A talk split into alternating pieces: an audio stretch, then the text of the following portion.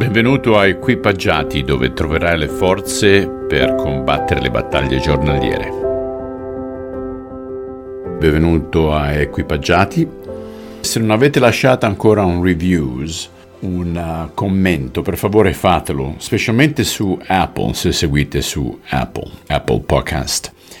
E sugli altri canali, se non vi siete iscritti, iscrivetevi, che è più semplice riuscire ad avere notifiche siamo oltre la metà dell'anno, però non è mai troppo tardi.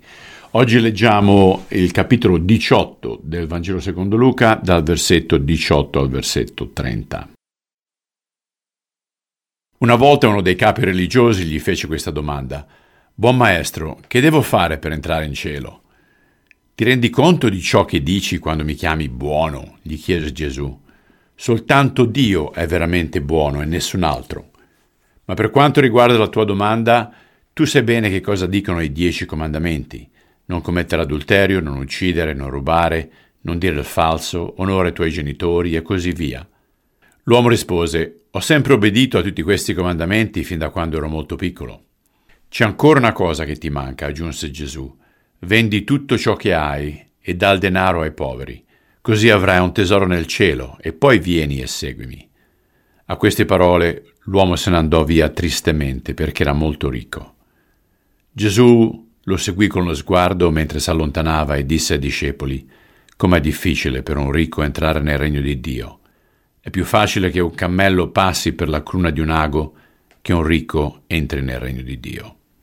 Quelli che l'ascoltavano esclamarono Ma se è così difficile, chi dunque può essere salvato?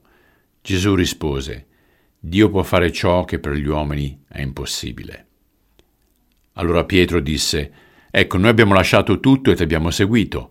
E Gesù replicò, Vi assicuro che chiunque ha fatto come voi, ha lasciato casa, mogli, fratelli, genitori e figli per amore del regno di Dio, sarà ricompensato molto di più in questa vita e riceverà la vita eterna nel mondo che verrà. Padre, io rivolgo questa preghiera soprattutto a quelli che sono nel ministero, che siano pastori, missionari, preti, persone che hanno dedicato il 100% del loro tempo nel seguirti e aiutare altri a seguirti. A volte è difficile operare giornalmente per via di potenziali gelosie o invidie, specialmente se il sostentamento è basato sul supporto degli altri. E qui vediamo che Gesù Cristo dice, sarete ricompensati molto di più per via delle vostre rinunce terrene. Che questo pensiero ci possa sostenere più di altre cose. Nel nome di Cristo. Amen. Ok carissimi, a domani. Ciao.